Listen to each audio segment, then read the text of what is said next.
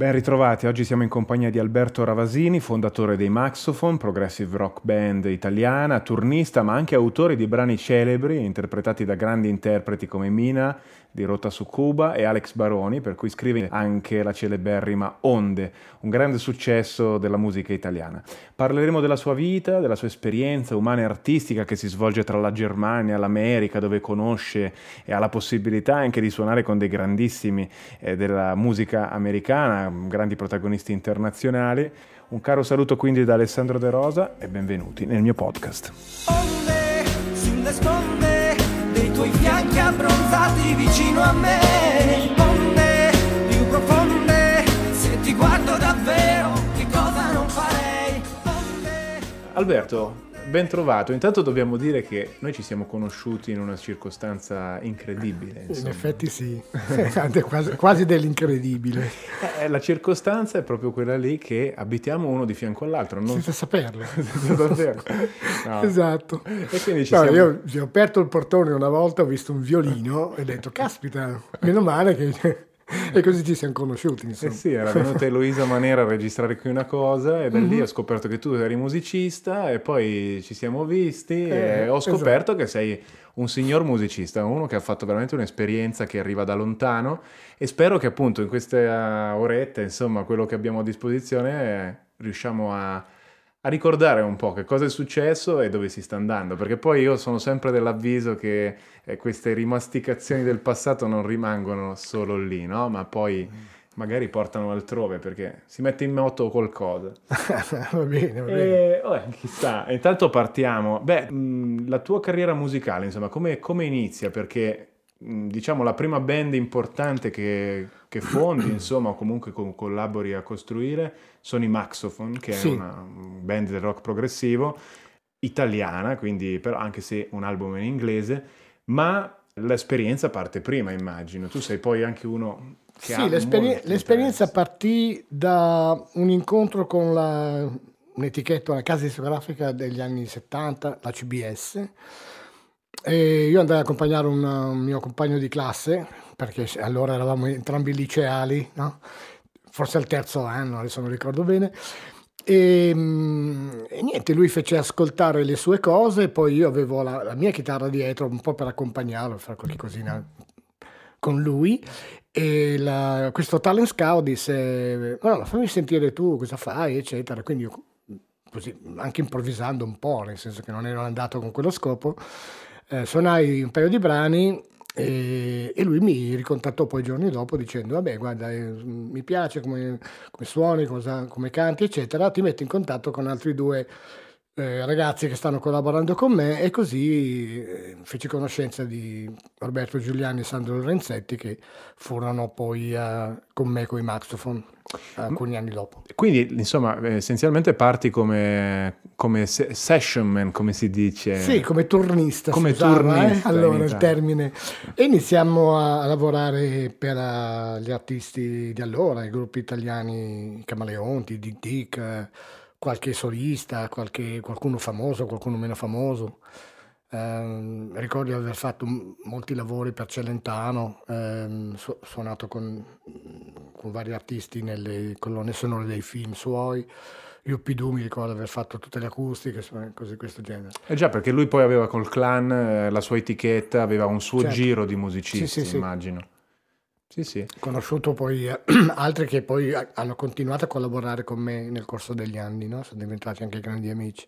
E quindi, insomma, inizi. eh, che cosa ti dà questa? eh, Perché eh, la- l'attività del turnista, appunto, no, non è un progetto personale, lavori a un progetto di qualcun altro, è un lavoro che ti metti a disposizione di qualcos'altro. Però immagino che cioè, si impara molto, voglio dire, Si perché. impara molto, ma soprattutto il- fare il turnista negli anni 70 credo sia anche diverso da eh, fare il session man oggi dove la preparazione sicuramente è diversa, oggi sono tutti grandi lettori, poi ci sono grandi arrangiatori, produttori. Eh, allora era un po' tutto abbastanza improvvisato, quindi tu eh, non facevi solo il musicista, devi anche un po' fare l'arrangiatore, no? Magari venivi, mh, facevi due o tre take, poi ma si potrebbe fare, farlo così il brano, cambiare il tempo, capito? Cioè robe che non- oggi sarebbero inconcepibili, no? Anche penso ora nello studio eh, Sì. c'era più disponibilità forse anche da questo punto di vista. Assolutamente sì. Beh, sono cambiate tante cose. Ma ricordi una volta in cui veramente ti sei sentito, ti sei trovato in difficoltà e una invece dove eh, forse hai inventato in qualche modo, hai scoperto qualche cosa di... In Non so. difficoltà no, mm, proprio difficoltà forse no. Così magari ehm, ci avevano descritto una- un certo tipo di genere e ci siamo trovati a fare delle cose che non erano le nostre corde, insomma, cioè, senza far nomi giustamente. Anche perché come sempre la, la musica in Italia è un po' un cortile, no? quindi quando urli dalla finestra poi ti sentono lontano. Sì, i vendicativi. Eh Sì, assolutamente, no, scherzo. Eh, ma io ho sempre avuto ottimi rapporti con tutti, no? sia pre-Maxophone, post-Maxophone, senza grossi problemi. Ma infatti direi, arriviamo lì, no? Quindi conosci anche questi altri musicisti di cui prima parlavi Mhm. e fondate i Maxophone. Com- come, come nasce questo progetto, insomma? Allora, innanzitutto non è stata una cosa di, di- di poco gio- di pochi giorni o di un periodo definito, perché noi abbiamo cominciato a cercare musicisti, eh, avevamo mm, questa idea di allargare un po' la, la- la prospettiva della musica rock, e della- del- allora poi non esisteva neanche il, il termine prog, no? Quando ascoltavamo le band inglesi, Yes o i primi Genesis, eh, no? tutti si definivano pop rock, no? certo. quindi termine prog non era neanche conosciuto. No? Qui di che anni stiamo parlando, Stiamo giusto per parlando del collocarla? 71, 72. Ok, quindi... Quindi noi già in quegli anni cominciamo a cercare i musicisti per eh, poter avere anche un sound che andasse al di là della- dei soliti strumenti analogici, organo, chitarra elettrica, basso, batteria, eccetera. Quindi eh, cominciamo a guardarci eh, un po' nel- nei in giro nei, nei conservatori o andiamo anche a ascoltare concerti non necessariamente di musica moderna, musica pop. E così conosciamo eh, altri strumentisti, eh, nella fattispecie eh, Maurizio Bianchini e mm, Leonardo Schiavone, che sono allora, lui suonava, Bianchini suonava il corno ed era diplomato in percussioni, quindi suonava il brafono, insomma un po' un jolly, Schiavone suonava il clarinetto e mm, il sax. Conosciamo Sergio Lattuada, mm, in via di diplomarsi o comunque non so, doveva essere al quinto o sesto anno di pianoforte, se non ricordo, e, e cominciamo a provare a fare, a scrivere le cose, a eh, fare i nostri esperimenti. Dove vi ritrovavate? Anche per... de- Allora, noi all'inizio eh, avevamo una sala prova in condivisione con eh, degli amici che poi si sono diventati famosi nell'ambito della- dei jingles pubblicitari, Eh, tra cui c'era anche Marco Ferradini che poi diventò famoso con Teorema, tra l'altro un pezzo arrangiato da uno dei Maxophone, Ah, ok. da, da Roberto Giuliani. Tutto in casa, Tutto in casa. Dopodiché, eh, infatti, il primo brano che mh, prodotto da noi, diciamo comunque realizzato, si chiamava L'Isola. Mhm. eh, perché eravamo alla sala prova era in via Isola a Milano no? e il buon nostro carissimo amico Delio Cogliati che poi diventò il paroliere numero uno di Eros Ramazzotti scrisse questo testo no? Tra l'altro poi, eh, vabbè, poi ci arriviamo magari dopo, eh, insieme all'ultimo album realizzato eh, pochi anni fa è uscito anche la riedizione Di dell'Isola, di quel brano là. È bello. Quindi, insomma, se- siete partiti così, vi siete trovati anche un organico abbastanza particolare, perché comunque anche il vibrafono, tutto sommato, sì, nel progressive rock eh, inglese, non so quale... Beh, Gentle Giant Il abbiamo Gentle Giant, usato vero, dei xilofoni sì, con un suono più aggressivo. Sì, no? sì. Eh, sì, sì, noi avevamo una sonorità sicuramente molto riconoscibile, mh, nel senso che non tutte le band avevano questi impasti un po', eh, tra virgolette, classici, ma mh, di un certo tipo di musica classica, no? Quasi bramsiani, no? Come Certo. corno, clarino, flauto, cioè queste cose. Anch'io suonavo il flauto, il recorder, no? Flauto tenore e baritono, flauto di legno. Ehm, avevamo collaborato con un'arpista molto brava Insomma, eh, se le sonorità erano particolari sicuramente. Beh, possiamo dare ai nostri ascoltatori anche l'indicazione di andare ad ascoltare. Pe- Penso che su Spotify si possa trovare questo su primo disco. Spotify, ma sicuramente sono su YouTube. eh, nel- alla voce Maxophone ci sono parecchi brani del 75, Mhm. che tra l'altro il brano, il- l'al- l'album fu scritto e era pronto diciamo già nel 73. Lo registrammo nel, nel 74-75 e poi uscì nel 76 o i primi del 76. Quindi ci fu un discreto ritardo, no? Un ritardo. Eh, penso che abbia avuto un impatto, appunto. Forse per- prima tu un po' mi raccontavi che. Sì, e diciamo che noi abbiamo avuto la, la- sfortuna di uscire nella, nella fase, diciamo, discendente del, del rock pop, eh, Certo. la band italiana, no? Che adesso eh, i conoscitori amano chiamare progressive italiano. Perché insomma le band come Banco del Muso Corso, gli Aria, con cui tra l'altro abbiamo fatto un tour di un'intera estate con Mhm. Demetrio e Fariselli, eccetera, ehm, anche loro insomma si erano trovati in Certo. questa, Sì, anche, anche per dire. tra virgolette, in questa decadenza. Sì, Diciamo. beh, nel 76-77, secondo me 78, ecco, eh, già sul finire degli anni 70, anche per il mondo in generale, no? Anche grandi- le grandi band come... Beh, i Genesis continuano ad andare forte perché decidono proprio di cambiare stile, ma loro erano già un po'... Sì, comunque l'Inghilterra è già un- un'isola, tra Diversa. virgolette, felice in questo senso, che ha mantenuto molto di più, anche perché le- è sempre stata figlia del beat, no? quindi Certo. ha preso altre strade. Però diciamo che nel 77 esce la febbre del sabato sera e Eh, eh, sì, tutti finita, vanno- insomma, cioè, vanno senso, tutti parti. vanno a... Mio papà anche aveva una band nel 77-78, ricordo anche lui come era diventato molto più difficile, se già nel 76-77 come era diventato più difficile suonare perché appunto eh, aprivano le discoteche, i gruppi da- da- eh, che, che prima suonavano, no? che facevano la musica da ballo anche per dire, era, Mhm. già- era più difficile anche per loro.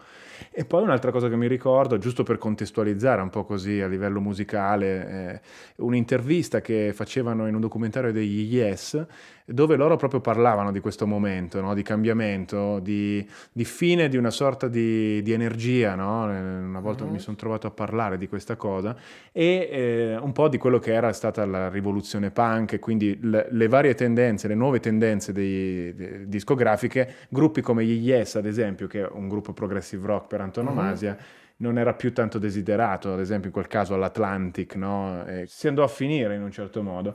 Quindi insomma tu ci hai detto che questo disco Maxophone poi viene ripubblicato in realtà nel 76 in inglese, ma ha un successo che viene un po' penalizzato da quello che è la tendenza.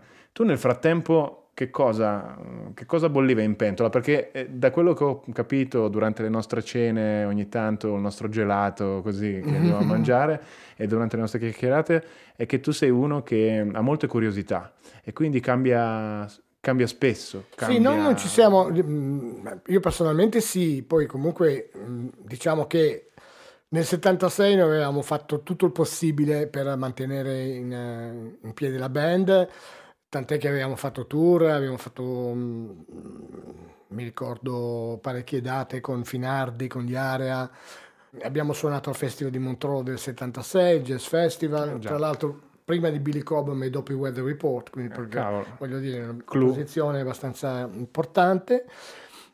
E di colpo è finito tutto, cioè proprio noi eravamo con la produttori associati, no? Avevamo fatto eh, parecchie, parecchie cose con- anche con Fabrizio De André, eccetera.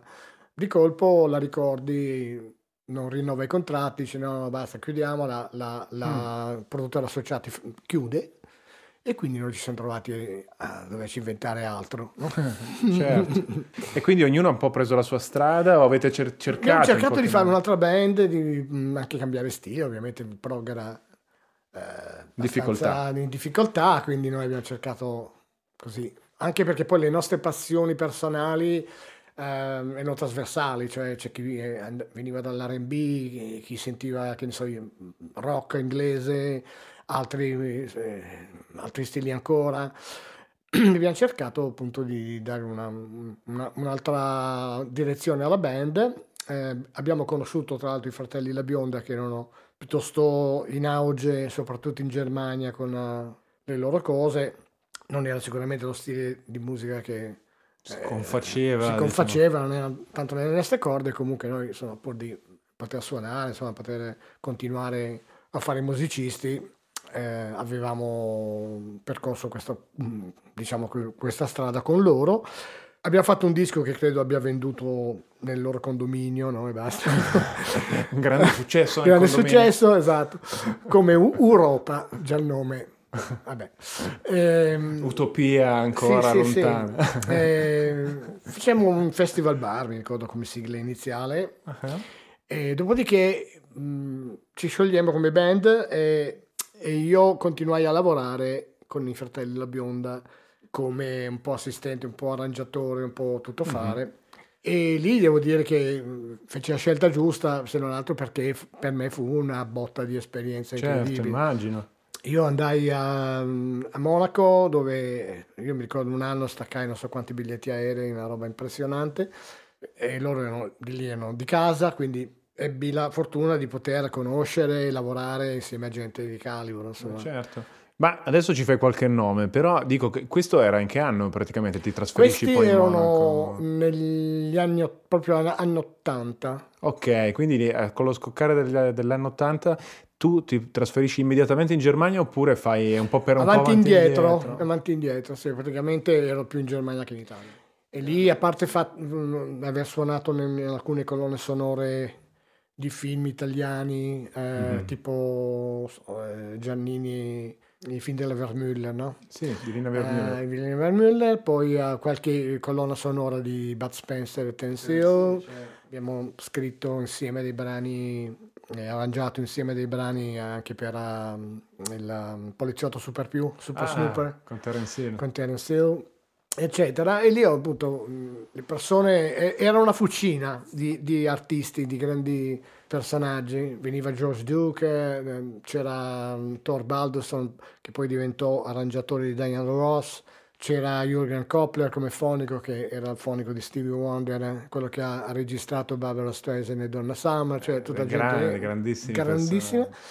E devo ringraziare quel periodo perché io, ehm, quando arrivavano questi grandi arrangiatori, ah, certo. lasciavano tutte le partiture ah. in studio. que- Un regalo. Quelle che allora c'era la carta rosa dei copisti, eccetera. Lasciavano lì. Allora io andavo e uno, due, tre, un funghetto tra là, là mi, mi pigliavo tutte le parti e me le studiavo. No? Certo. E così sì, ho imparato anche un po' orchestrare. Diciamo. Ma c'è qualcuno che ti ha colpito proprio che è un ricordo? Come scrittura? Come scrittura, come, sì, come personalità direi tutto tondo, non solo musicale, proprio che dici cavolo questo qui è veramente eh, fuori serie. Musicalmente parlando penso che Thor Baldursson, che era questo eh, arrangiatore svedese, era quello che aveva la mano migliore mm. nella, nello scrivere per orchestra, sia fiati che che archi. Eh, poi come personalità, per esempio, una, quando abbiamo fatto quel famoso disco che, che vendette una, una, cifra spaventosa, eh, Europa. Era, Europa, sì. Il batterista era Kit Forse, che poi mhm. diventò il produttore di Billy Idol. Ah, quindi okay? insomma. Ti ricordo che entrò in studio con questo cofanetto sotto braccio e noi diciamo ma chissà cosa c'è lì perché non ci stavano le bacchette lì dentro ma batterista cosa gira questo cofanetto la droga, no. No, entrò nel gabbiotto, apre questo cofanetto e c'ha dentro due scarpe da ginnastica particolari per suonare. No?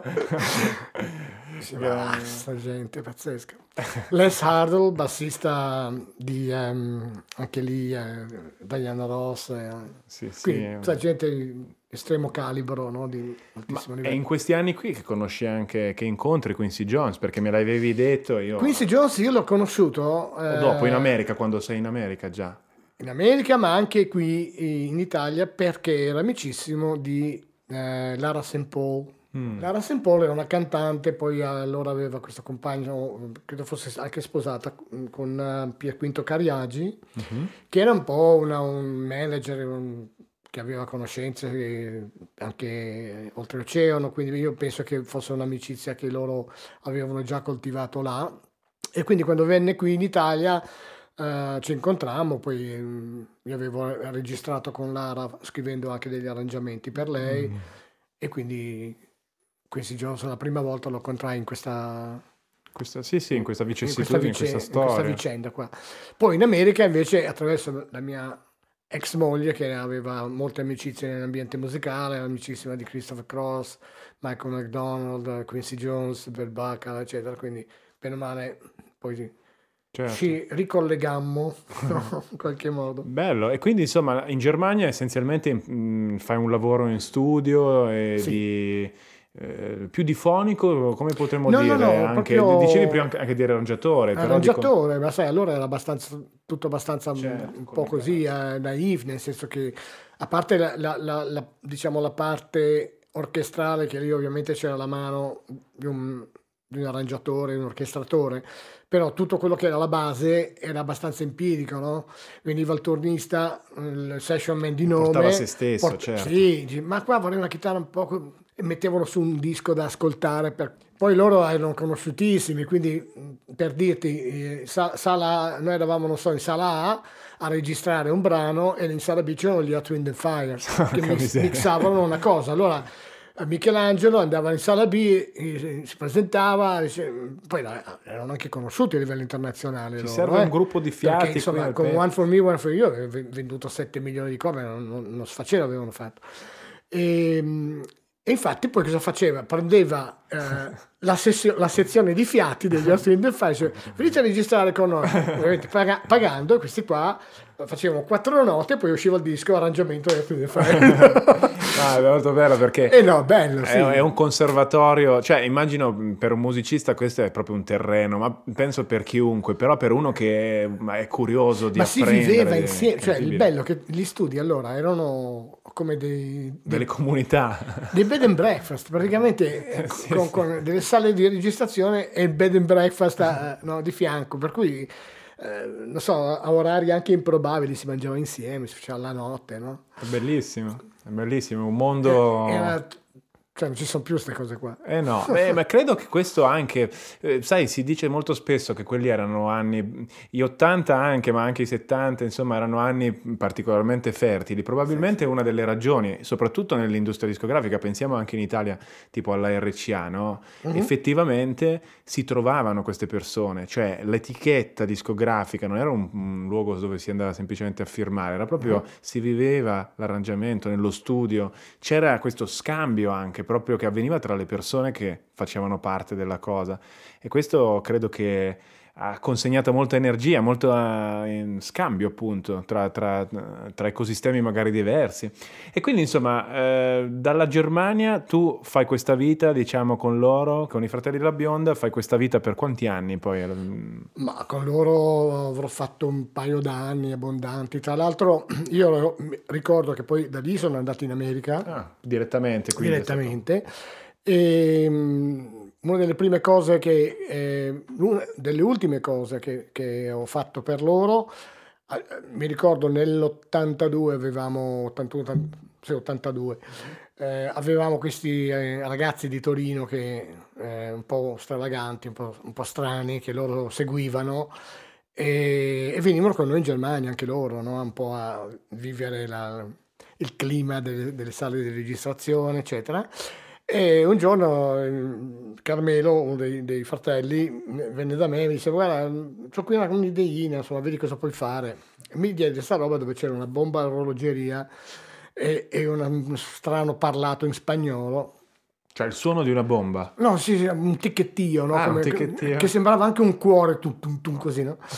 Eh, niente, io mi metto lì, sono- prendiamo uno studio al cortile allora in via, in via Borsieri, mi ricordo il cortile, che era uno studio dove io avevo già fatto provini anche non necessariamente per il Bionda, anche nel frattempo continuavo insomma a collaborare come tornista arrangiatore, queste robe qua.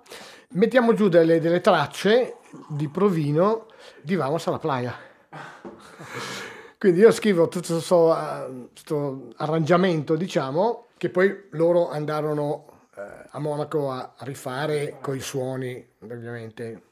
E anche lì fu una- un bello sbrego, insomma. E quindi hai fatto. Ma eh, quindi tu sei. eh, ti hanno alla fine dato qualche punto di coautore o alla fine Purtroppo no, tutto? perché io ho presi un, un forfait e il giorno dopo avevo Certo. l'aereo per, eh, per New York. e Arrivederci e grazie. Arrivederci, grazie. Con la mia somma fortuna non, non firmai e, e Eh vabbè, queste sono delle cose che succedono in questo Ma mondo. Io direi una cosa, sono- mh, quando ho saputo del successo, invece di eh, dispiacermi per la mancata, no?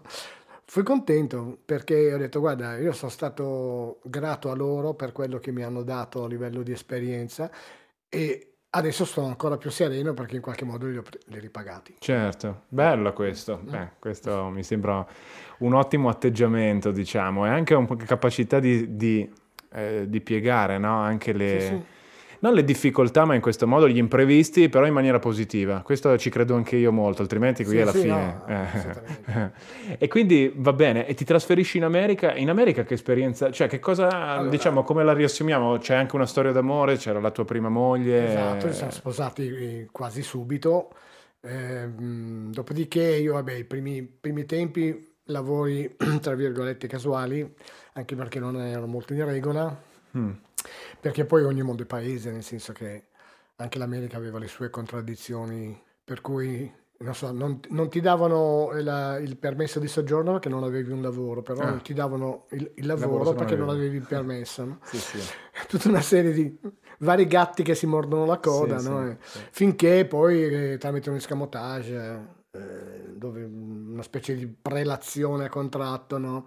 Qualcuno di buon cuore disse no, ma io voglio assumere questa persona nel momento in cui produrrà la documentazione Mhm. necessaria e cominciai a, a lavorare nel settore grafico Ecco. perché il papà, il mio suocero, diciamo, era un pezzo della 90 della Dupont. Ah, quindi, quindi ti sei reinventato subito Sì, sì. grafico, ma avevi già degli interessi? Avevo già degli interessi, però ho imparato tutto sul posto. insomma. Ma questo è la riprova ancora una volta che eh, ehm, mi ricordo una mia amica tanti anni fa, studiava psicologia lei, e mi racconta che l'intelligenza musicale, cioè quando un individuo eh, si avvicina alla musica, cioè la, la musica comunque riesce in qualche modo a creare delle, delle connessioni in qualche modo e a rendere il cervello molto plastico, anche nell'apprendimento di nuove materie o di sapersi reinventare, cioè uno inizia a vedere delle similitudini tra le cose, forse non è solo la musica, però si parlava proprio di intelligenza del musicista o musicale, se non vado errato.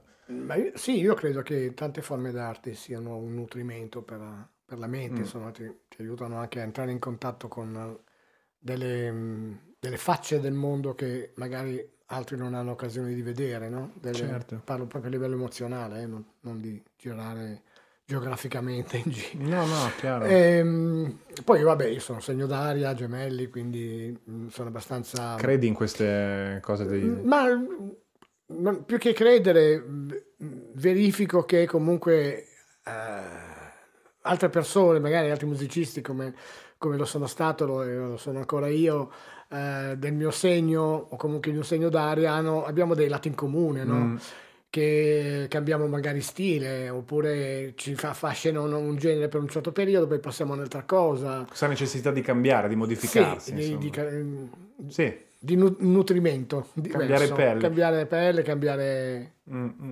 E quindi insomma inizi a fare il grafico, ma eh, la tua moglie però ancora non era tua moglie probabilmente. No, si sono Ah, sposati vi anche perché sposati. se no non potevo restare Eh, Stati infatti, perché poi lei è americana Americana, sì. Mhm. e quindi sei rimasto lì, hai fatto inizialmente il grafico, mi parlavi forse anche di altre esperienze. Sì, beh, c'è stato un, un pochetto di, di- di- pilotaggio aerei, ma è stato più un hobby che... Incredibile, sembra Catch Me If You Can con Leonardo Sì, DiCaprio, la esatto. storia di quel tizio che... No, incredibile. Quindi insomma ti sei reinventato e questa esperienza americana diciamo è andata avanti per, per quanto più o meno? Fino a che anni? Perché poi Ma io torna- poi nella, diciamo che ehm, tira e molla, nel- poi definitivamente nell'89 sono rientrato. Quindi alla fine Quindi ci- otto sette- anni, otto anni, diciamo di più perché poi, eh, vabbè, non- non ti ho raccontato la prima parte, ma io, la mia, ehm, quella che poi sarebbe diventata mia moglie, l'avevo frequentata da prima, facevo magari l'estate, poi tornavo a Certo. Natale, facevo botte di 4-5 mesi alla volta, quindi praticamente eh, stavo più là che Certo. qua. In che, in che città? Pre- Diciamo che l'abitazione è stata quasi sempre in, in New Jersey, però lavoravo a New York, a New Jersey, eh, tutta diciamo la zona White Plains. Che... E la musica in tutto questo periodo come si... Hai Eh, fatto delle altre cose fatto, allora io dopo un po'... Perché è molto chiuso il mercato anche musicale americano, Certo. direi un po' il mercato americano. Allora, io innanzitutto i primi anni ho volutamente cercato di evitare i giri dei connazionali, ma non per, per motivi, semplicemente perché pensavo di integrarmi, comunque dovevo conoscere la realtà americana Certo. è inutile fare... Visto che poi gli italiani hanno una comunità, soprattutto dove stavo io, molto forte, New Jersey, New York, Certo, eh, certo. figurati. Tira e molla, ho- mi sono messo a suonare con delle band locali, no? Mhm. conosciute magari in un pub, magari andiamo a fare una Jam eh, entravo con la chitarra già, no? perché lì era normale in quegli anni, Perché intanto avevi cambiato anche strumento, in tutto questo Sì, dal io basso so- eri già passato già alla passata chitarra. la chitarra e cominciavo a, a suonare tastiere, eccetera. Ah. no? E, fatto sta che finisco in questa band eh, che sarebbe poi eh, stata la continuazione dei Jukes di Ashbury Park. Ah, pensa. che era la, la prima band di Bruce Springsteen, con Alan Berg al basso, eh, io alla chitarra, c'erano adesso i nomi non me li ricordo tutti perché ovviamente sono passati anche una cifra, Infatti sì.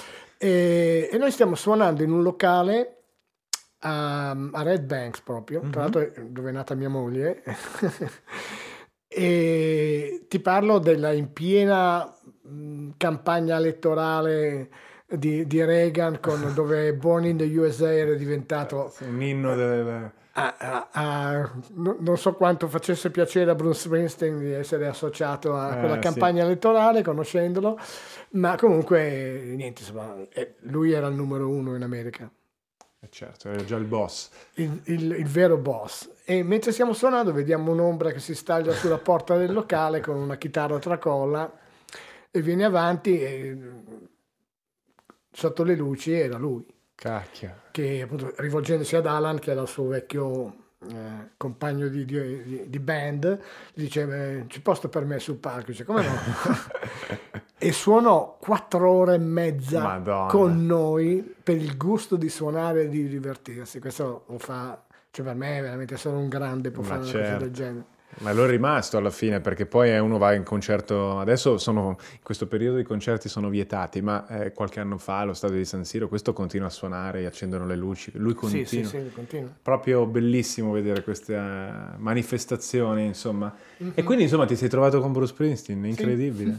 e quindi, insomma, dopo questa eh, carriera che in un certo modo si alterna tra palco effettivamente e anche però qualche arrangiamento, produzioni, questo lavoro che mi dicevi più di studio effettivamente che a Monaco Mhm. proprio esplode, torni a un certo punto in Italia, si potrebbe sintetizzare così, e inizi in un certo modo, inizi a incontrare anche qui delle altre persone che ti trasformano in qualche modo e tu stesso ti trasformi in autore Sì. di, di- di interpreti in qualche modo. Come avviene questo passaggio? No, avviene mm, casualmente perché io ehm, non è che avessi messo una, avessi appeso il cappello al chiodo no? Mm. o, o la chitarra alla... Dopo Bruce Springsteen, dici? No, dopo essere tornato in Italia ho detto, vabbè, qua bisogna... Tra l'altro la musica, ehm, in quegli anni, ti parlo dei me- primi anni 90, Mhm. forse 90-91, era divent- si era un po' mh, ridotta anche come mercato, non c'era più questo... Sì, anche un po' omologata, se queste- sì, questo entusiasmo di investire sopra, Certo. no? E vabbè, io mi metto a scrivere cose per me, così vediamo cosa succede. E avevo preparato un po' di brani, no? Mm. Eh, completamente mh, senza neanche pensare di fare qualcosa che potesse inserirsi in qualche mercato, no? dei, dei- dei brani cantabili eh, con una, una- un po' di, diciamo, di verva che teneva conto di un passato prog, se vogliamo mh, vederlo in quel modo, però con tutta un'esperienza acquis- acquisita nel corso degli anni, con degli ingredienti R&B, cose anche classiche, un po' più ap- aperte, no? orchestrali. Faccio sta cosa e mh, vengo contattato, tra- perché poi mh, come al solito c'è il tantam della giungla, ma sai che ho sentito eh? da, da questo produttore, amicissimo di Sting, Mm. e iniziamo a, a fare dei provini con questi brani, no? Fare dei provini, lui li fece ascoltare a Sting, Sting eh, mi scrisse e dice ma mm, mi piace molto quello che fai, e mi piacerebbe qua, mi piacerebbe là, ci conosciamo, eh, sempre con- attraverso questo... Certo. Perché lui E, già stava abitando in Toscana in quel Sì, periodo stava- aveva già acquistato... Esatto, lui aveva mh, prima noleggiato una proprietà eh, dove aveva realizzato Soul Cages e poi credo che acquistò proprio nella zona o comunque lì vicino a questo, quella che è ancora adesso Sì, la sua to- residenza, la sì. sua residenza toscana. E non ci siamo visti spesso, ci siamo visti poi a Milano in studio ancora. Tu mi hai fatto ascoltare poi qualche... Sì, delle cose che lui aveva Eh, con i Ah, grilli si appassionato di musica medievale allora, anche lui è- ogni tanto ha le passioni, poi Eh sì, le poi riprende, ha poi le cambia. sì, sì.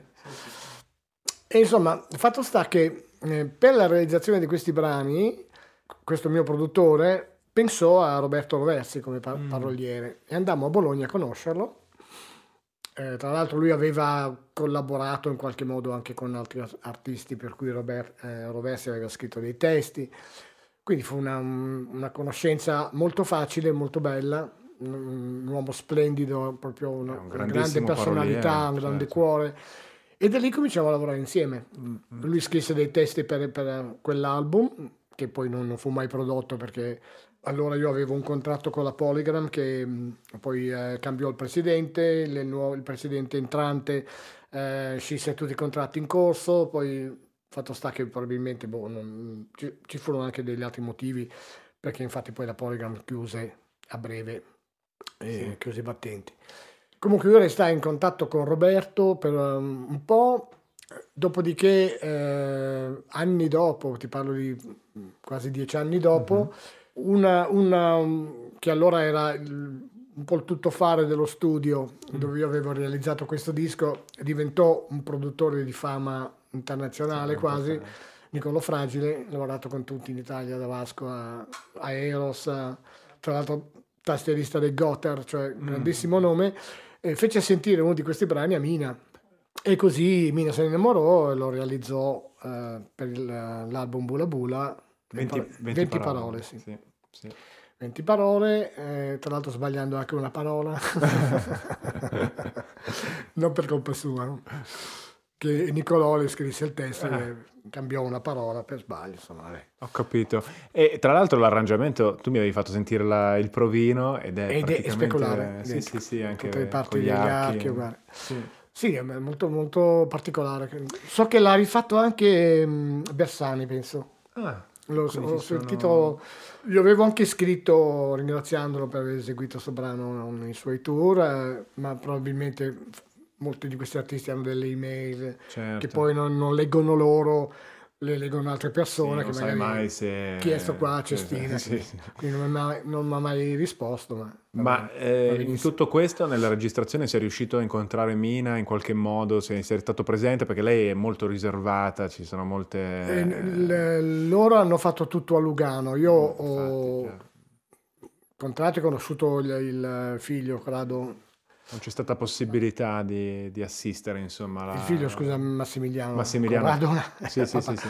Massimiliano Pani, e niente, poi Mina so che ha, ha rimesso il brano in un'altra collana di canzoni d'amore, poi beh, è finita lì la collaborazione, anche perché poi io non ho più scritto tanto, prima, prima di- tra l'altro di questo episodio qui, con Mina avevo collaborato per anni con Alex Baroni. Ecco, infatti questo era, diciamo, l'elemento che ancora mancava e, volevo farti Sì, richiamarlo sì, anche sì. io, perché comunque al di là di questo grande successo con Mina, che comunque 20 parole e chiunque può andare ad ascoltare perché si trova un po' ovunque, c'è quest'altro incontro, l'incontro con Baroni, che porta effettivamente, io credo che questo qui sia stato probabilmente il tuo più grande successo, credo, Sì, o sì, no, forse a mi livello- sbaglio. Io, a livello di impatto- pubblico sicuramente sì. Eh, Alex mi chiamò perché andò in studio quando io stavo registrando il il- quella- quell'album che non, che non uscì mai e ascoltò 20 parole Ah, quindi vedi, però è collegato, quindi è successivo comunque. e altre cose, altri brani insomma che erano lì. Stiamo parlando del brano Onde che tu Sì, hai scritto e lui eh, in quell'anno era corista a Sanremo. Eh. L'anno dopo fece Sanremo Giovani, Quindi mi sembra che vinse. e, e l'anno dopo continuò con La eh, sua carriera. la sua sì. carriera. Quindi Ed era alla è- ricerca di brani anche lui, vi, con- Esatto. vi siete Nel nove- conosciuti così tramite 20 parole e poi Mhm. hai iniziato a scrivere dei pezzi. Sì, con lui ho fatto 4-5 brani, di cui uno era Onde. Mm. E beh, è un pezzo che si sente ancora alla radio. Sì, si sente ancora. Devo dire che, che è stata mm, una, qualcosa che lui fortemente ha voluto perché aveva già finito le registrazioni, Mm. quindi non, aveva, non c'erano più i musicisti. Non so se c'era Paolo Costa al basso, comunque. Ehm, fatto sta che, o Melotti alla batteria, se non ricordo. Fatto sta che lui eh, andò in studio di nuovo con questo brano. eh, l'allora produttore Rinal- Rinalduzzi eh, suonò le chitarre, chiamarono un, un ragazzo a suonare il, il solo di sax eh, soprano che c'è nel, nel brano. Tutto è elettronico però il resto, Mm. quindi se suoni d'archi e, e- e la batteria molto, molto box no? come, come Certo. suono, un po' diverso dal, dal brano che io gli avevo fatto ascoltare che era più- molto più vivo, diciamo molto più allegro, no? Mhm. però funzionò. Funzionò, funzionò. Funzionò perché perché ci sono tante caratteristiche in quel brano, al di là del, del te- bellissimo testo, però eh, la musica appunto è, eh, ha questa trovata anche no? nel, Certo. nel ritornello, c'è questo cambio armonico. Ci Io ricordo che quelle, eh, prima dell'estate, perché allora eh, mh, era già il periodo in cui gli artisti, anche quelli conosciuti, quelli che avevano già fatto dei successi, non, ehm, non uscivano con l'album, ma cominciavano a sondare le radio con dei singoli. Singoli, certo. E dice, proviamo con questo, non funziona. Proviamo con quest'altro, non funziona. Quando arrivò Onde, eh, Funzionò. funzionò. funzionò perché adesso non, ricordo quanti dischi d'oro vinse Alex in quella- con quel brano, ma furono parecchi. Eh sì, quindi la vostra collaborazione poi eh, proseguì e Proseguì, poi eh, purtroppo ci fu l'irreparabile evento, nel senso, Esatto. quali, quali altri brani hai fatto con, con Alex Baroni? Allora, altri brani ehm, completamente scritti da me c'era ehm, Non mi fermo mai, Maria, Vorrei, vorrei che poi è stato depositato con un altro titolo, vorrei, adesso non ricordo Vediamo se- perché poi alla SIAE risultava eh, che furono poi eh, messi nelle produzioni post mortem, cioè in quei dischi eh, realizzati dalla Sony per così, onorare anche la carriera e tutto. Quindi presero anche i provini, anche delle cose che non erano molto definitive né come testo né come arrangiamento. Io sto controllando qui un secondo perché Alex Baroni... Ah, Se tu eh, scrivi vor- vorrei sicuramente qualcosa viene fuori. Sì, sì, sì, ehm, stavo cercando di cap- ricordarmi l'anno in cui eh, poi è venuto a mancare, cioè Nel 2002, 2001 forse. Sì, 2002. 2002. aprile 2002, sì. Sì, l'incidente lo ebbe prima, ma restò molto in, eh, in coma e credo che ci lasciò intorno a marzo-aprile, se non Eh, ricordo sì, bene. Sì, sì, 15 aprile no- eh, 92. Tra l'altro mi è spiaciuto moltissimo perché ero anche legato a sua mamma, che ci incontravamo sempre ai concerti, Eh, la quale è, una- è stata una delle vittime del Covid. Ah, mi spiace, quindi insomma è anche una cosa che è successa recentemente.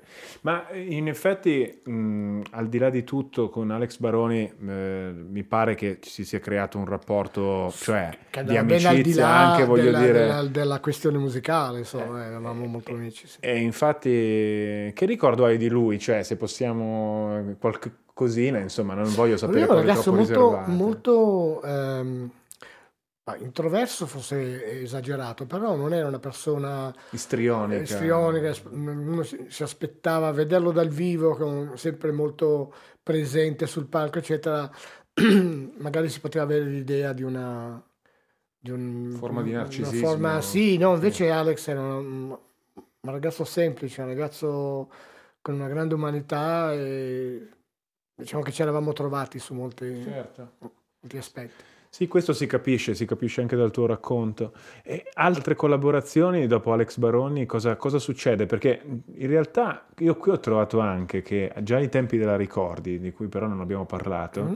c'era questa cosa che mi aveva attratto la mia curiosità. Con Edoardo Bennato, che cosa è successo? Hai fatto, era uno di quei lavori che facevi con Allora, il nostro produttore di allora era Alessandro Colombini, produttore di Bennato.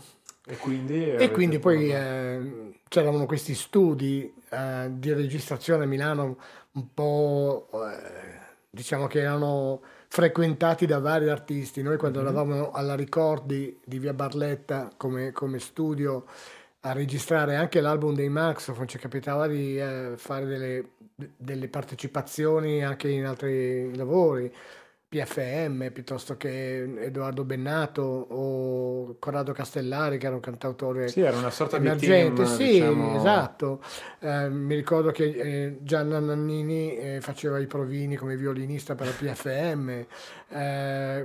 Eh, Poco dopo feci i provini ai fu- quelli che diventavano poi i decibel con... Uh, sì, sì, era una fucina, una, sì, sì. insomma un posto in cui si, si, alimentavano talenti e venivano in contatto talenti. E... Con Bennato feci un album, tutte le chitarre de, de, di questo album uh, suo. Sì. L'album si chiama uh, Burattino senza fili. Esatto. Senza fili, credo, sì, senza fili, del 77. Mm-hmm. E invece tornando un pochino in questo ordine cronologico, che mh, mm, poi oh, interrompimi se tu hai voglia di dire qualcosa, io non voglio to- assolutamente mo- monopolizzare la struttura della, della nostra conversazione, ma cerco di non dimenticarmi nulla, perché nel 97 esce, eh, nel 98 esce Onde, almeno qui è segnato così, 97-98, grande successo, di Un'altra, un'altra, collaborazione che credo segue o almeno è parallela è quella di Rotta su, su Cuba come cosa succede? Su, di Rotta su Cuba è leggermente precedente a Ombre. precedente, sì. sì. È precedente perché io ehm, già dall'epoca della mia produzione che finì nel cassetto, feci conoscenza eh, con, a parte il mio produttore di allora, anche con una, una, un ragazzo che faceva un po' tutto fare, che aveva uno studio ad Orno, verso il Pavese, diciamo come zona. E in questo studio lavoravano, lavorava Pierpaolo D'Emilio, produttore dei di Rotta Scuba, che io avevo già conosciuto, che era venuto in studio anche uh-huh. per i miei provini, come amico, come conoscente di amici, insomma.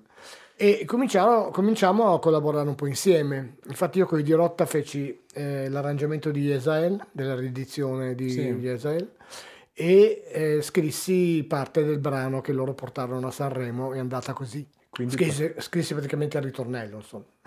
Sì, sì, oggi c'è un nome, ho scoperto da, da un mio amico che è un produttore, che si, c'è proprio un nome per quelli che scrivono non tanto il ritornello, ma le parole del ritornello. Ormai è tutto settorializzato, c'è quello che scrive il ritornello, c'è quello che scrive parole del ritornello e via dicendo. Sì, ma la musica è strana perché guarda, allora, a parte che negli anni 70, dal 70 a, ma ancora oggi succede, la maggior parte degli autori eh, parte con, con uh, una sorta di, di, brano con inglese maccheronico. sì, una, lo yogurt, una specie di... Sì, sì, una buona gana che, no, che non ha nessun significato. E, ehm, e, questo è un po' penalizzante perché, bene o male, l'Italia è un paese cantautorale, quindi dividere la parola dalla musica è, è difficile, no?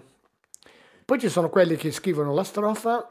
Eh, provano un, magari un bridge, cioè quel passaggio armonico per andare in un eventuale ritornello, non è obbligatorio eh, perché voglio dire si può fare anche a meno del, del ponte, del bridge, e il ritornello non arriva mai come creazione, no? Provano un pe- cioè diventa un po' un collage che è forzato, no? Io invece in genere scrivo al contrario, cioè mi viene in mente subito il ritornello e poi trovo un modo per Arrivarci, arrivarci. o, o creare no, quella tensione lì che... esco dal ritornello e poi penso alla strofa che magari una, è più facile così no? Eh perché, sì certo hai in mente il culmine l'apice no? di quella che è l'attenzione perché bene o male la strofa è, la, è un po' come la, il racconto no?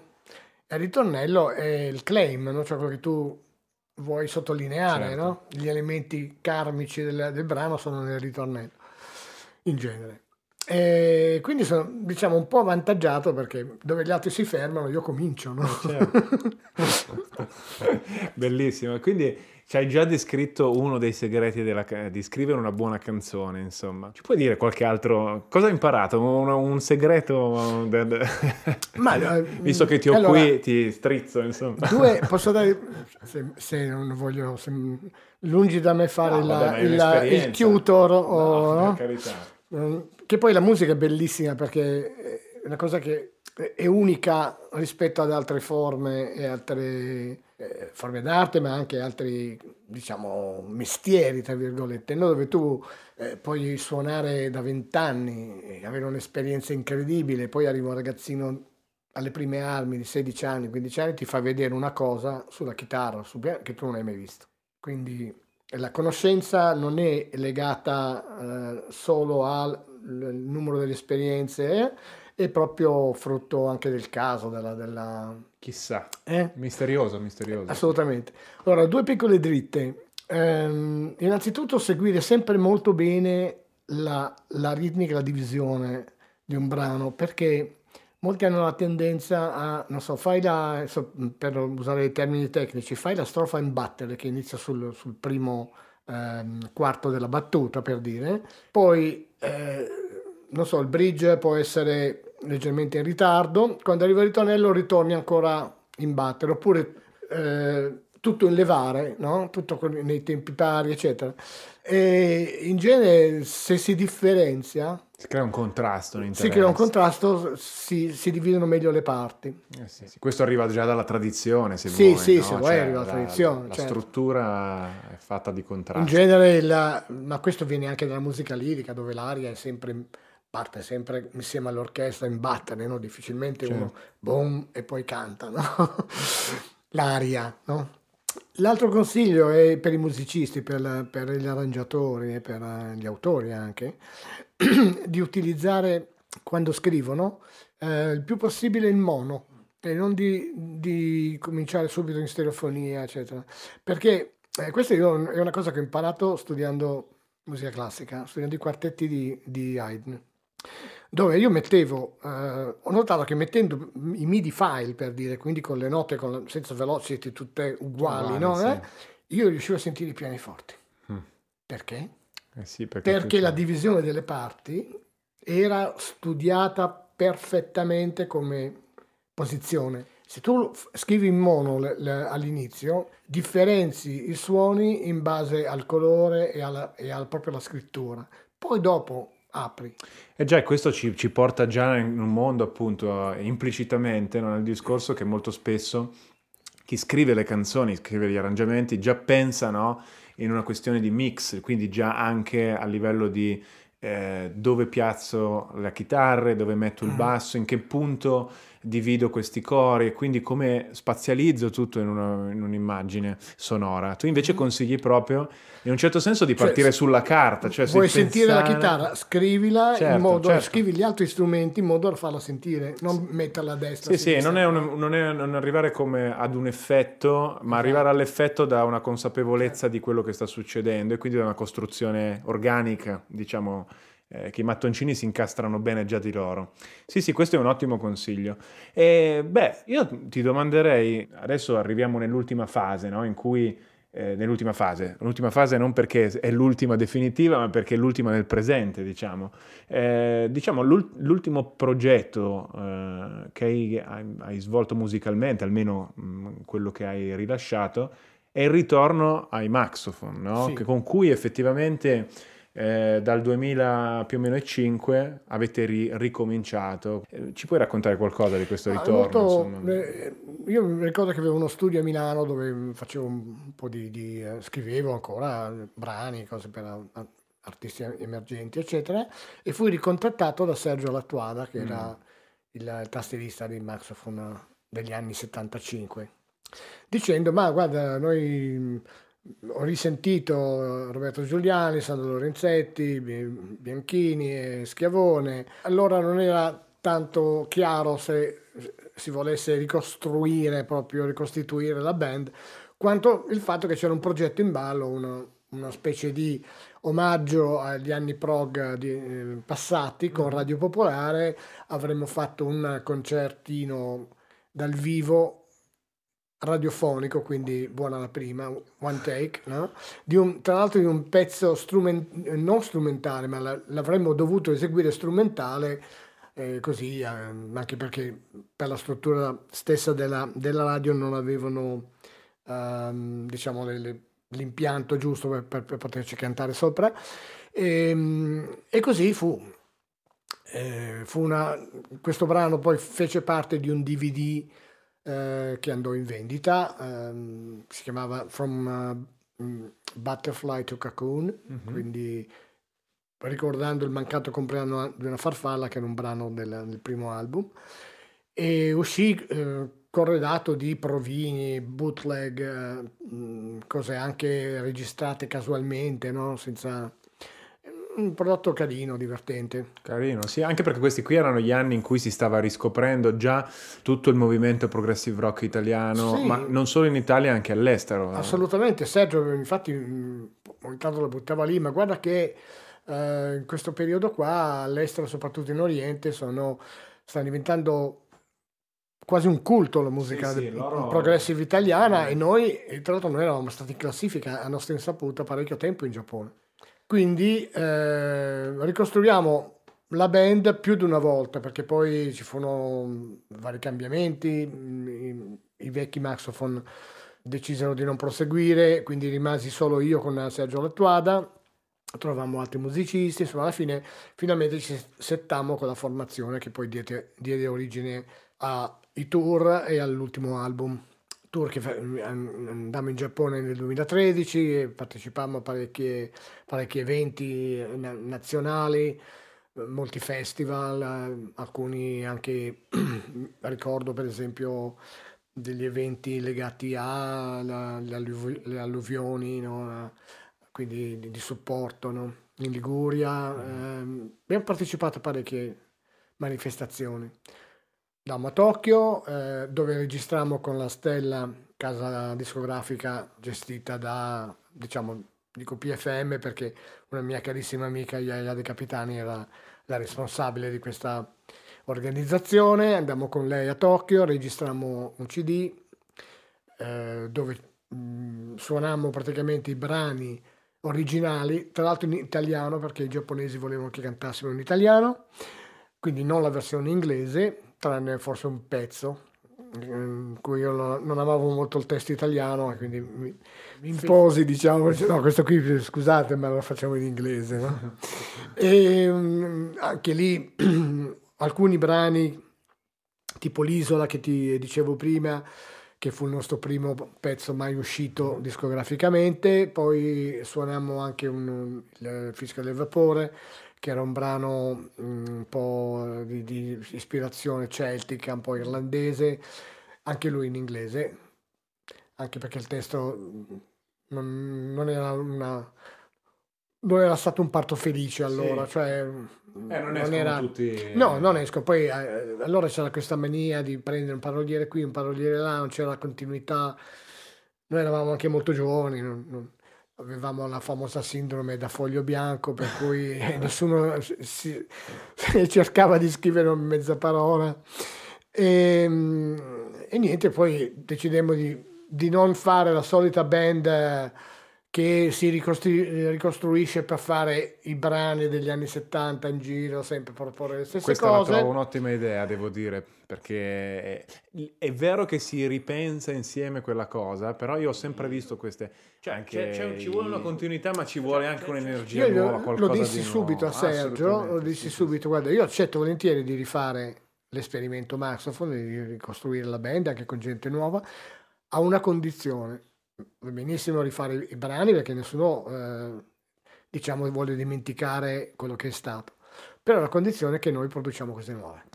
Lo sai che quell'aneddoto, eh, aneddoto in realtà è una storia vera, c'è scritta sia sull'autobiografia di Miles Davis che il ricordo di Quincy Jones, perché tra l'altro li lega. Miles Davis eh, chiaramente è sempre andato avanti come un treno, lui aveva paura di guardarsi indietro e riprendere qualcosa del passato, lui andava sempre avanti. Alla fine Quincy Jones l'ha convinto, al termine, lui era già molto anziano, l'ha convinto di rieseguire, credo, Sketches of Spain insieme, credo, adesso mi ricordo il live dove, eh, Miles l'ha risuonato eh, ed è morto pochi giorni Pochi dopo. giorni dopo. Lui l'aveva detto, io se faccio qualcosa di vecchio muoio. Ed effettivamente effetti- è morto eh. veramente. Quindi no, bisogna, bisogna sicuramente andare avanti. Beh, ricordo che Quincy Jones, eh, quando raccontava di Miles Davis, eh, disse che, eh, dato che Miles era- aveva questa teoria che ripeteva spesso, che non erano tanto le note che suonavi, ma quelle che non suonavi, no? E, e lui si chiedeva come faccio io a improvvisare questo, queste... E Miles gli disse, non usare mai le terze e le settime.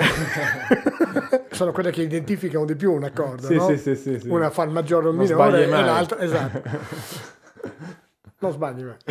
Ottimo. E quindi insomma stavamo parlando di questo disco, quindi esce, non è un'operazione interamente nostalgica, quindi mi No. hai raccontato anche di questa idea. Tra l'altro quindi- è, è un'operazione che ha eh, una parte abbastanza mh, emozionante perché ehm, come sempre noi ci siamo trovati a cercare dei parolieri, no? O comunque di mettere delle parole a, a questi brani. E mh, io andai a Bologna a parlare con Roversi e lo incontrai, questo era nel eh, comunque, adesso l'anno preciso non me lo ricordo se era il 2007 2008 comunque eh, ci incontrammo lui dice ma sì volentieri guarda purtroppo l'unico mio problema è che sono appena caduto eh, mi sono fatto male e adesso c'è un recupero un po' lento comunque volentieri no, ti faccio avere appena e io gli lasciai il cd eh, con eh, tutti i vari provini midi no? Eh, e alcuni brani suonati proprio live col testo inglese e dopodiché lui sparì per un po' e quando io cercai di, di, eh, ricontattarlo eh, niente, suo, suo nipote mi disse che era mancato eh, mesi prima e quindi noi appunto al di là della sofferenza che per me Roberto era stato un, un padre di penna nel senso che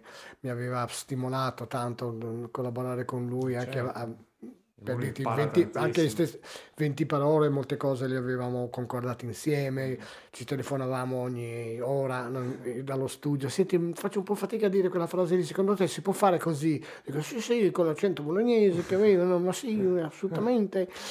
Eh, carinissimo. Quindi insomma era mancato veramente un pilastro no? per noi. Eh, andiamo avanti a fare le nostre cose, eh, arriva il periodo della sala di registrazione di mettere giù i brani e a un certo punto riceviamo una telefonata dal nipote. Nipote che eh, mi chiama, Antonio Bagnoli, e mi dice guarda che qui c'è una, abbiamo smantellato la vecchia libreria di Roberto, qui c'è una scatola con sopra il tuo nome, piena di, di, di testi, di cose passate, ma anche cose scritte a- ora, ultimamente. Quindi io e Sergio andiamo giù a Bologna, prendiamo questa scatola e io me la porto a casa, comincio a leggere, dico alt, fermi tutti, fermiamo le registrazioni, perché Ah, qui eh, c'è... tempo. No, qui c'è roba incredibile. E eh, in 15, neanche 10 giorni, io mettendo ovviamente c'è sempre un piccolo intervento, un Certo. minimo, non invasivo, per mettere in metrica. E ritorno in studio e rifacciamo, cambiando ovviamente dove do- si doveva fare dei cambiamenti, ricanto tutto Mm. e il disco esce con i testi di Rovessi. Beh, bellissimo perché appunto il live di cui parlavamo prima, il live in Tokyo, il 2014, La fabbrica delle nuvole, che è l'ultimo disco di Maxophone, Sì. almeno finora, Sì. è la fabbrica delle non si sa nuvole. mai, eh. Che esce nel Però, 2017, non credo. 2017, quindi Sì. insomma eh, anche diventa un po' in fondo un tributo a, a quest'altra importante relazione, no? anche artistica, amicale, direi relazionale tutto tondo che avevi con quest'altro paroliere, quindi insomma importante. Mhm. E non avete avuto problemi con... Sai, le famiglie molto spesso dopo la scomparsa di un artista decidono magari in qualche modo, voi invece siete riusciti a portare... Non solo, ma poi Antonio, che è una persona squisita, ehm, Non è, non è una ha- cosa banale, Mi ha anche perché- chiamato più di una volta, eh, dovevamo, tra l'altro dovevamo fare un concerto, un mega concerto con, con anche artisti di calibro, tipo gli stadio, ehm, tutti quelli che avevano avuto la fortuna di lavorare con Roberto, Certo, no? Sì, sì, sì, una- Non so se chiedimi chi erano i Beatles, per esempio, no? tutte queste produzioni qua, Dalla, che nel frattempo era già mancato, ma per dire, eh, Roberto aveva lavorato con, con, eh, artisti fantastici di, di grosso calibro e purtroppo appunto, non potemmo farlo per via della, della malattia di Sergio che poi ci lasciò l'anno successivo. È incredibile perché, eh, diciamo, non vorrei, eh, appunto, eh, da questo, da questo punto, stavo rio- riosservando la tua, la tua vita, no? La tua Mhm. vita almeno così come me l'hai descritta, perché poi, c'è una differenza tra la vita e poi come una la racconta, no? come la racconta a se stesso, ma come la racconti agli altri. E notavo questa curiosa caratteristica. Abbiamo parlato del cambiamento. Io poi so che uno dei personaggi che ti piace molto, almeno della storia, Leonardo da Vinci, ne parlavamo l'altro giorno quando era il tuo compleanno. Sì. E eh, quindi l'idea di spaziare, di cambiare, di modificare, di saltare da un'esperienza all'altra, no? che è una tua tendenza, dicevi dei gemelli, appunto. Però c'è anche qualche cosa che in qualche modo mi pare che la vita specularmente ti restituisca, cioè questo cambiamento. E non è una cosa che, almeno da quello che sta venendo fuori, eh, da, non, non, ce lo siamo detti prima, però quello che vedo è che anche la vita in qualche modo ti dà eh, a specchio la, la, possibilità e anche talvolta... Uh, fa- un po' il fastidio anche di cambiare, cioè da quello che stai raccontando il tuo percorso è un percorso fatto di tantissime esperienze diverse e mi parli di una cosa che eh, non lo dico per protagonismo ma che conosco, uh-huh. cioè tocchi un gradino importante e poi il giorno dopo riparti da capo. Una volta Morricone mi aveva detto, lei studia, studia, studia, ma poi parte ed è sempre all'anno zero. Fa un lavoro e riparte all'anno zero. questa è la capacità. Questa Assolutamente è, vero. È, è davvero così, eh? Assolutamente sì. Adesso io per esempio non, non, assolutamente non ho poi una grande passione in determinate filosofie di vita, tipo, non so, New Age, queste cose qua. Prima parlavi eh, del rispetto, sì, mm. no, infatti, ma mm, io penso che eh, pur non avendo la competenza per affermare certe cose, io penso che l'evoluzione, comunque il cambiamento che avviene a livello cerebrale, a livello mentale, è un cambiamento che senti nel corpo anche, cioè la tua salute dipende anche dalla capacità di rinnovamento mm-hmm. e sono convinto che addirittura forse le, le tue cellule si rinnovano meglio e, e, con maggior vigore se cambia la, l'attitudine mentale, no? se, se, riesci a cambiare il, il, tuo modo di vedere le cose. E qui stai associando, non vorrei finire in una sorta di psicanalisi perché no, no, però è molto interessante, però quello che stai dicendo è un'associazione tra appunto una sorta di sopravvivenza, una sorta di vita come cambiamento. Eh? È una vita nel divenire questo, perché c'è chi invece ha bisogno di essere, di stare dentro una situazione ben vincolata per sentirsi vivo, per sentirsi sicuro. Questa è una differenza importante. Tu hai quest'altra, hai quest'altra inclinazione? Sì, poi qui? penso che, almeno per quanto mi riguarda, io sposo in pieno la, la solita eh, espressione e dire che non è il punto d'arrivo, non è la meta che conta, ma è il percorso. No? Certo. Perché io veramente cresco e mi, mi, appassiono nel percorso, poi quando arrivo, e magari adesso al di là del risultato eclatante o meno, passo oltre. Sì, sì. E devo fare un altro percorso, altrimenti non mi sento sì, sì, no, non, non ci riusciamo a giustificare lì. non no, ci no, fermiamo. Lo capisco veramente fortemente ed è molto interessante. Infatti mh, mm, mi ha fatto molto piacere, insomma, mm, parlare di questo. Tra l'altro è curioso perché tra le tante professioni che tu ti sei trovato a fare, non so se lo possiamo dire, da quanti anni stai, sei diventato un insegnante di informatica, cioè ti sei reinventato ancora parallelamente sì, comunque alle tue attività. Poi quando alle prime crisi del mercato musicale, e quindi si parla del diciamo della seconda metà degli anni 90 in, in avanti, io ho dovuto un po' reinventarmi anche dal punto di vista della sopravvivenza, no? Mm, certo. E quindi poi erano anni eh, del boom dei computer, mi ho detto vabbè mettiamoci lì e vediamo cosa succede. Quindi web design, web coding, poi un po' di eh, 3D, di costruzione di oggetti tridimensionali, mockups e cose varie, fino ad arrivare appunto all'insegnamento. Mm-hmm. Quindi questa esperienza, ti, se ti posso chiedere, cosa ti sta dando? Cioè, la vedi come una sorta di proseguimento? Cioè, tra tutte queste cose, ti sembra che ci sia un legame che, vabbè, sei tu chiaramente il legame della tua vita, però dico, c'è qualcosa che si lega, che si Ma articola, che... Ho sempre avuto piacere insegnare, o comunque insegnare forse a volte è una parola grossa, dico dare una mano alla formazione di, eh, e sviluppare magari le, le, passioni di qualcuno.